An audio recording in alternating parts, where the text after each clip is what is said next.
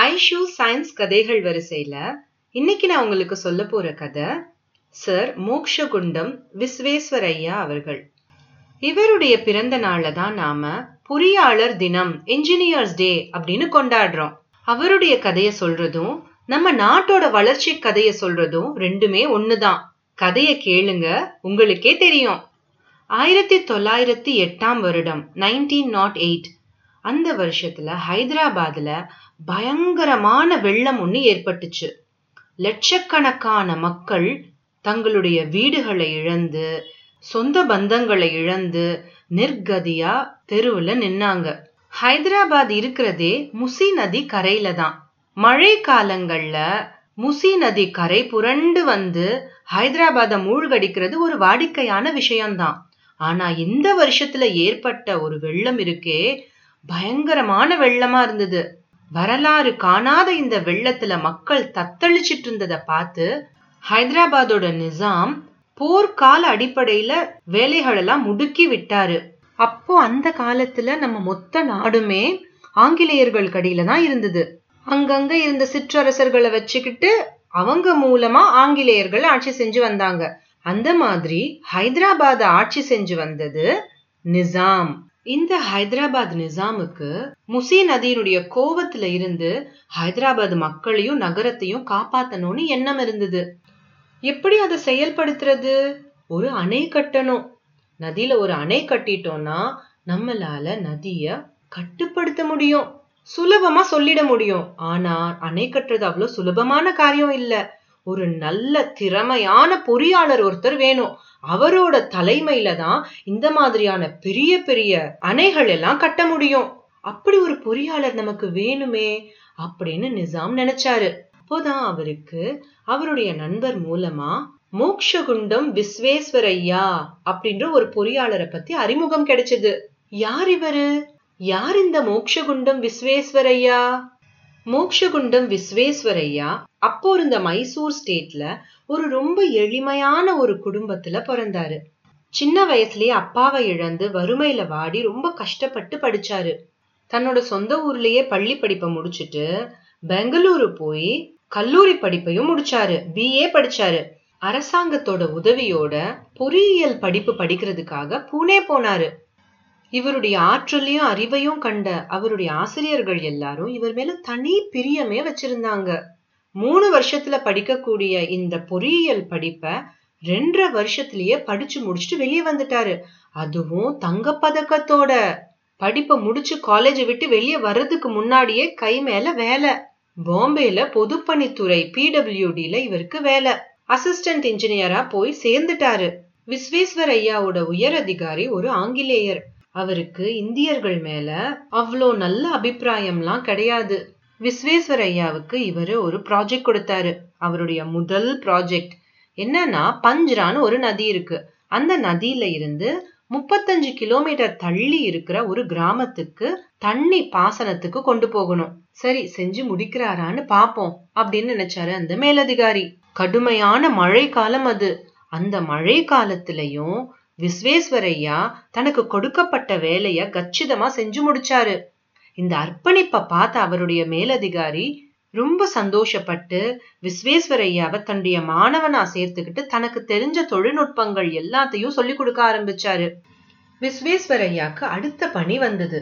இந்த தடவை என்ன பண்ணணும்னா, இண்டஸ் நதியில இருந்து கால்வாய் மூலமா தண்ணி எடுத்துட்டு போய் சுக்கூர் அப்படின்ற ஒரு கிராமத்துல இருக்கிற வயல்களுக்கு நீர் பாய்ச்சணும். இதையும் வெற்றிகரமா செஞ்சு முடிச்சாரு விஸ்வேஸ்வரய்யா. சுக்கூர் கிராம மக்கள் ரொம்ப சந்தோஷப்பட்டாங்க. அவங்க இந்த தண்ணிய தங்களுடைய குடி தண்ணீராவும் பயன்படுத்தினாங்க. ஆனா இதுல ஒரு பெரிய சிக்கல் இருந்தது. என்னன்னா, அந்த தண்ணி ரொம்ப கலங்கலா இருந்தது. அதை பார்த்த விஸ்வேஸ்வரய்யாக்கு மனசே சரியில்லை. இவ்வளோ கலங்குன தண்ணிய மக்கள் இவ்வளோ படாத பாடுபட்டு அப்படி வடிகட்டவா இப்படி வடிகட்டவான்னு கஷ்டப்படுறாங்களே, இப்ப நாம இதுக்கும் ஏதாவது ஒரு யோசனை செஞ்சு ஒரு வழி ஏற்படுத்தினா நல்லா இருக்குமேன்னு நினைச்சாரு. கால்வாயில நம்ம தண்ணி அனுப்புறதுக்கு முன்னாடி அதை வடிகட்டி அனுப்பிச்சா அப்படின்னு யோசிச்சாரு. ஆனா அதுக்கு செலவு ரொம்ப அதிகமாகும். அவ்வளவு செலவு பண்றதுக்கு இந்த கிராமத்து மக்கள் கிட்டையும் காசு இல்ல. அப்போ எப்படி நாம இதை சிக்கனமாவும் சுலபமாவும் எப்படி இதை செய்யலான்னு யோசிச்சாரு. அப்போதான் இவருக்கு ஒரு யோசனை தோணுச்சு. அதுதான் இப்போ சிவில் இன்ஜினியரிங் படிக்கிற மாணவர்கள் தங்கள் புத்தகங்கள்ல படிக்கிற கலெக்டார் வெல்ஸ், சேகரிக்கும் கிணறுகள். நதி படுக்கை மேலேயே கிணறு தோண்டுனாங்க. அப்போ நதியிலிருந்து கிணத்துக்குள்ள போற தண்ணி தானாவே வடிகட்டப்பட்டு உள்ள போய் இறங்குச்சு. இப்போ இந்த கிணத்துக்குள்ள இருந்து கால்வாய் மூலமா தண்ணி எடுத்துட்டு போகும்போது அது சுத்தமான தண்ணியா இருந்தது. கிராம மக்கள் இன்னும் ரொம்ப சந்தோஷப்பட்டாங்க. விஸ்வேஸ்வரய்யாவோட ஆற்றலையும் அறிவையும் அர்ப்பணிப்பையும் கண்ட ஆங்கிலேய அரசாங்கம் அவரை ஆங்கிலேய ஆட்சிக்கு உட்பட்டிருந்த அந்த காலத்துல அரேபிய நாடான ஏடன் அப்படின்ற ஒரு நாட்டுக்கும் அனுப்பிச்சாங்க. அங்கேயும் இதே பிரச்சனை தான்.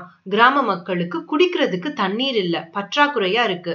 எங்க நாம கிணறு தோண்டலாம், இல்ல நாம என்ன வழி பண்ணலாம், இந்த மாதிரி ஆராய்ச்சி செஞ்சு ஒரு தீர்வு காணணும் அப்படின்றதுக்காக இங்கிருந்து விஸ்வேஸ்வரய்யாவை அனுப்பி வச்சாங்க. அவரும் அங்க போய் தண்ணீர் பற்றாக்குறையே இல்லாத ஒரு கிராமமா அதை மாத்திட்டு வந்தாரு. இவருடைய இந்த பணிகளுக்காக ஆங்கிலேய அரசாங்கம் அப்பவே அவருக்கு ஒரு விருது கொடுத்துச்சு. கைசர் இ ஹிந்த் அப்படின்றது அந்த விருது பேரு. விஸ்வேஸ்வரய்யா தனது பணியை தொடர்ந்து செஞ்சாரு. அவருக்கு அணைகள் கட்டுறதுல ரொம்ப ஆர்வம் இருந்தது. அதை பத்தி நிறைய ஆராய்ச்சிகள் மேற்கொண்டாரு. அப்போதான் இந்த ரொம்ப முக்கியமான ஒரு கண்டுபிடிப்பை கண்டுபிடிச்சாரு. இவருடைய இந்த கண்டுபிடிப்ப நம்ம நாட்டு அணைகள்ல மட்டும் இல்லாம உலக நாடுகள் எல்லாத்தோட அணைகள்லயுமே இத பயன்படுத்துறாங்க. இவர் அதுக்கு பேட்டன்ட் கூட வாங்கியிருந்தாரு. ஆனா பேட்டன்ட்ல இருந்து கிடைக்கக்கூடிய ராயல்டி பணத்தை வேண்டான்னு சொல்லிட்டாரு.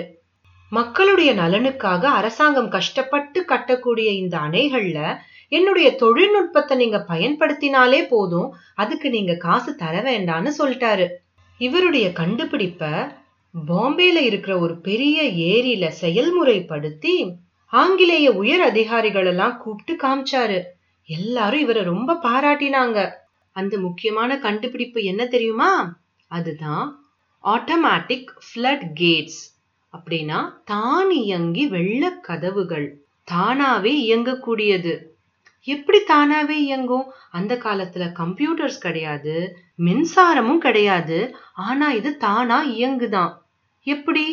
வெள்ளம் பாஞ்சு வரும்போது, அணையில நிறைய தண்ணி இருக்கும்போது இந்த தானியங்கி கதவுகள் தானாவே திறந்து தண்ணீரை வெளியே விட்டுரும். வெள்ள அபாயம் முடிஞ்சதும் கதவு தானாவே மூடிக்கிட்டு நீரை தேக்கி வைக்கும். இது ரொம்ப அருமையான கண்டுபிடிப்பா இருந்தா கூட இது ஒரு எளிமையான அறிவியல் தான்.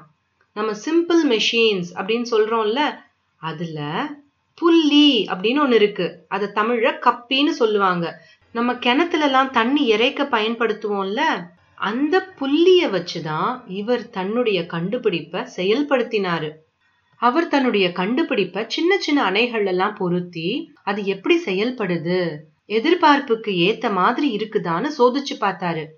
எல்லாமே ரொம்ப நல்லா செயல்பட்டுச்சு. விஸ்வேஸ்வரய்யா பத்திய செய்திகள் எல்லாம் பத்திரிகைகள்ல கூட வர ஆரம்பிச்சுது.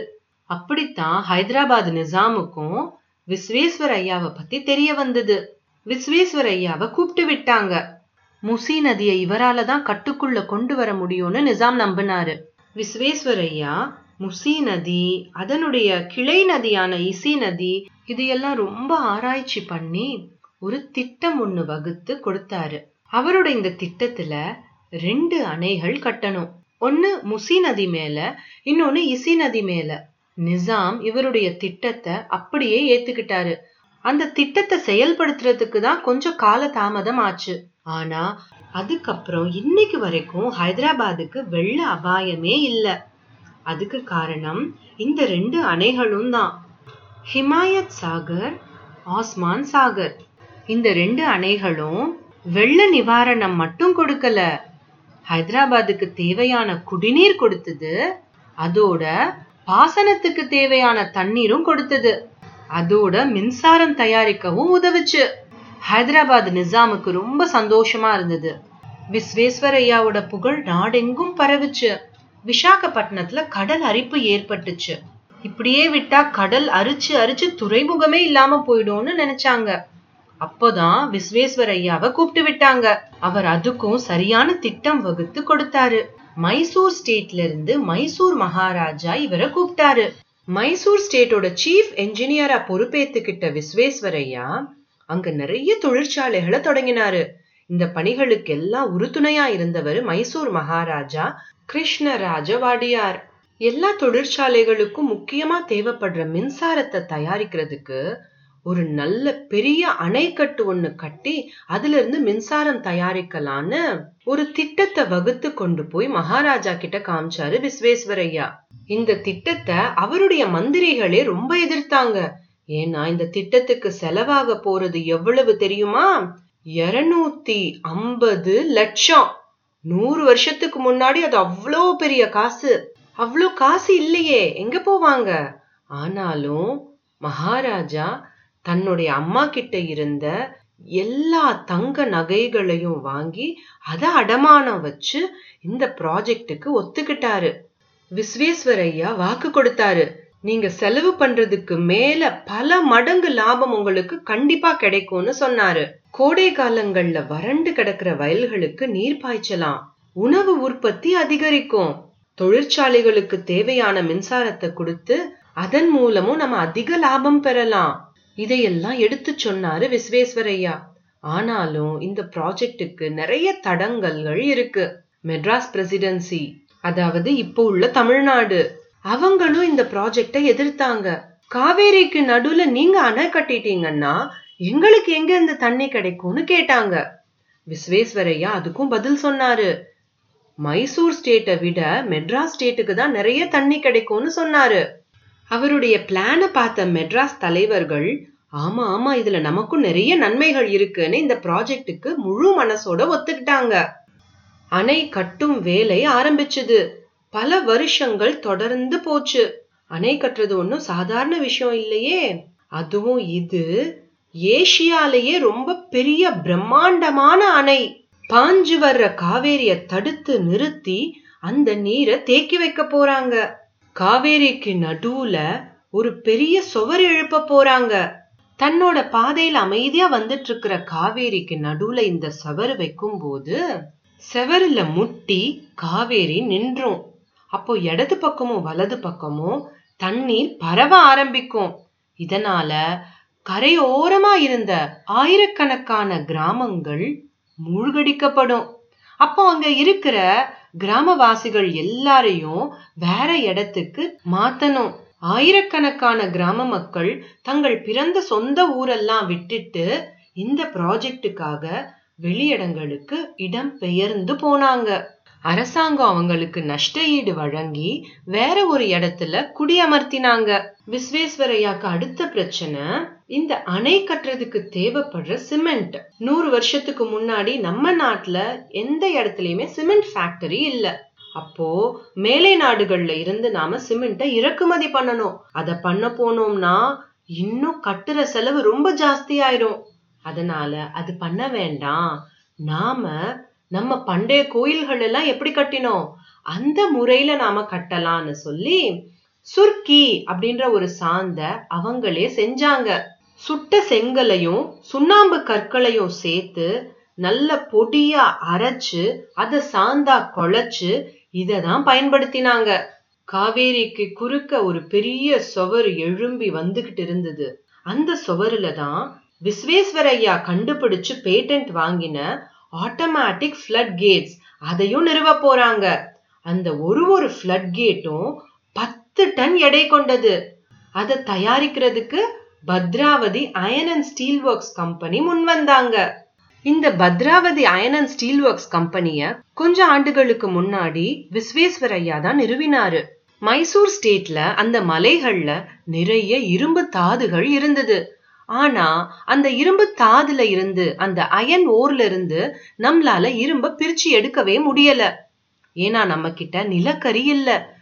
அப்போ விஸ்வேஸ்வரய்யா சொன்னாரு, நிலக்கரி இல்லைன்னா என்ன, நம்ம அடுப்புக்கரிய நம்மளே உருவாக்குவோம்னு சொல்லி அந்த காடுகள்ல இருந்த மரங்களை வெட்டி அந்த மரங்களை எரிச்சு சார்கோல் உருவாக்கினாரு. அந்த சார்கோலை பயன்படுத்தி இரும்பு தாதுகள்ல இருந்து இரும்ப உற்பத்தி செஞ்சாரு. அப்படித்தான் Bhadravati iron and steel works company ton கணக்குல இரும்ப உற்பத்தி செஞ்சாங்க. மேலை நாடுகளுக்கு ஏற்றுமதி கூட செஞ்சாங்க. இந்த அணைக்கு தேவைப்படுற இந்த ஆட்டோமேட்டிக் ஃப்ளட் கேட்ஸ் அதையும் அவங்க தான் தயாரிச்சு தர்றாங்க. 48 ஃப்ளட் கேட்ஸ பொருத்தினாங்க. அணை கட்டும் பணி வெற்றிகரமா முடிஞ்சது. இந்த அணை கட்டுறதுக்கு உறுதுணையா நின்ன மகாராஜா கிருஷ்ணராஜ வாடியார் அவருடைய பேரையே இந்த அணைக்கு வச்சாங்க. Krishnaraja Sagar dam, KRS dam.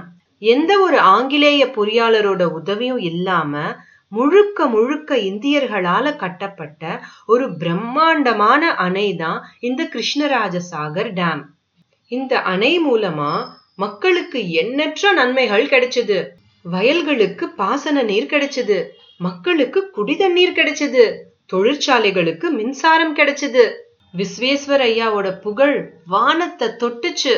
ஆங்கிலேய அரசாங்கம் கூட இவரை பாராட்டி நைட் கமாண்டர்னு ஒரு பட்டம் கொடுத்தாங்க. அதுல பெரிய அதிகாரம் இல்ல, ஆனா அது ரொம்ப பெரிய கௌரவம். இந்த மாதிரி நைட் கமாண்டர்ஸ ஆங்கிலேயர்களும் சார் அப்படின்னு கூப்பிடுவாங்க.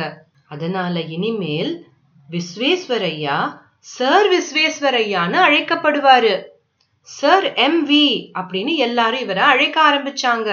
சார் MV நாட்டோட நன்மைக்காக, நாட்டோட வளர்ச்சிக்காக தொடர்ந்து பணியாற்றினாரு. சார் MV 101 வயசு வரைக்கும் வாழ்ந்தாரு. தள்ளாடுற வயசுல கூட நாட்டோட வளர்ச்சிக்காக எண்ணற்ற வளர்ச்சி பணிகளை திட்டமிட்டு வகுத்து கொடுத்தாரு. சுதந்திர இந்தியால இன்னும் நிறைய அணைகளும் பாலங்களும் உருவாச்சு. எல்லாமே சார் MV-யோட திட்டத்தினால. மகா நதிய கட்டுப்படுத்த அங்க ஒரு டேம் கட்டினாரு. கங்கா மேல ட்ரெயின் போறதுக்கு ஒரு பாலம் கட்டினாரு. இவரை கௌரவிச்சு இந்திய அரசாங்கம் இவருக்கு பாரத்ரத்னா விருது வழங்குச்சு. அவரோட 100 வருஷ வாழ்க்கையில ஒரு தடவை கூட எந்த ஒரு மீட்டிங்க்கும் தாமதமா போனதே கிடையாது. எந்த ஒரு வேலைய செஞ்சாலும் முழு அர்ப்பணிப்போட செய்வாரு. சார் MV-யோட முயற்சியினால இன்னைக்கு இந்தியா ஒரு வளர்ச்சி பாதையில இருக்கு. எண்ணற்ற தொழிற்சாலைகள் இருக்கு. தொழில் முனைவோருக்கு அரசாங்கம் பல வழிகள்ல உறுதுணையா நிக்குது. இயற்கை ஒரு தங்க முட்டையிடுற வாத்து மாதிரி. MV காலத்துல 100 வருஷத்துக்கு முன்னாடி அந்த ஒரு முட்டையில அவர் சந்தோஷப்பட்டு இருந்தாரு. ஆனா இன்னைக்கு மனுஷனோட பேராசைனால அந்த தங்க முட்டையிடுற வாத்தோட வயிற்றுலயே கைய வைக்கிறான். வயிற்ற கிழிச்சு பார்த்துட்டா எல்லா முட்டைகளும் எடுத்துட முடியுமா? இது சரியான முட்டாள்தனம் இல்லையா? அந்த முட்டாள்தனத்தை தான் நாம இப்ப செய்யறோமோன்னு நினைக்கிறேன்.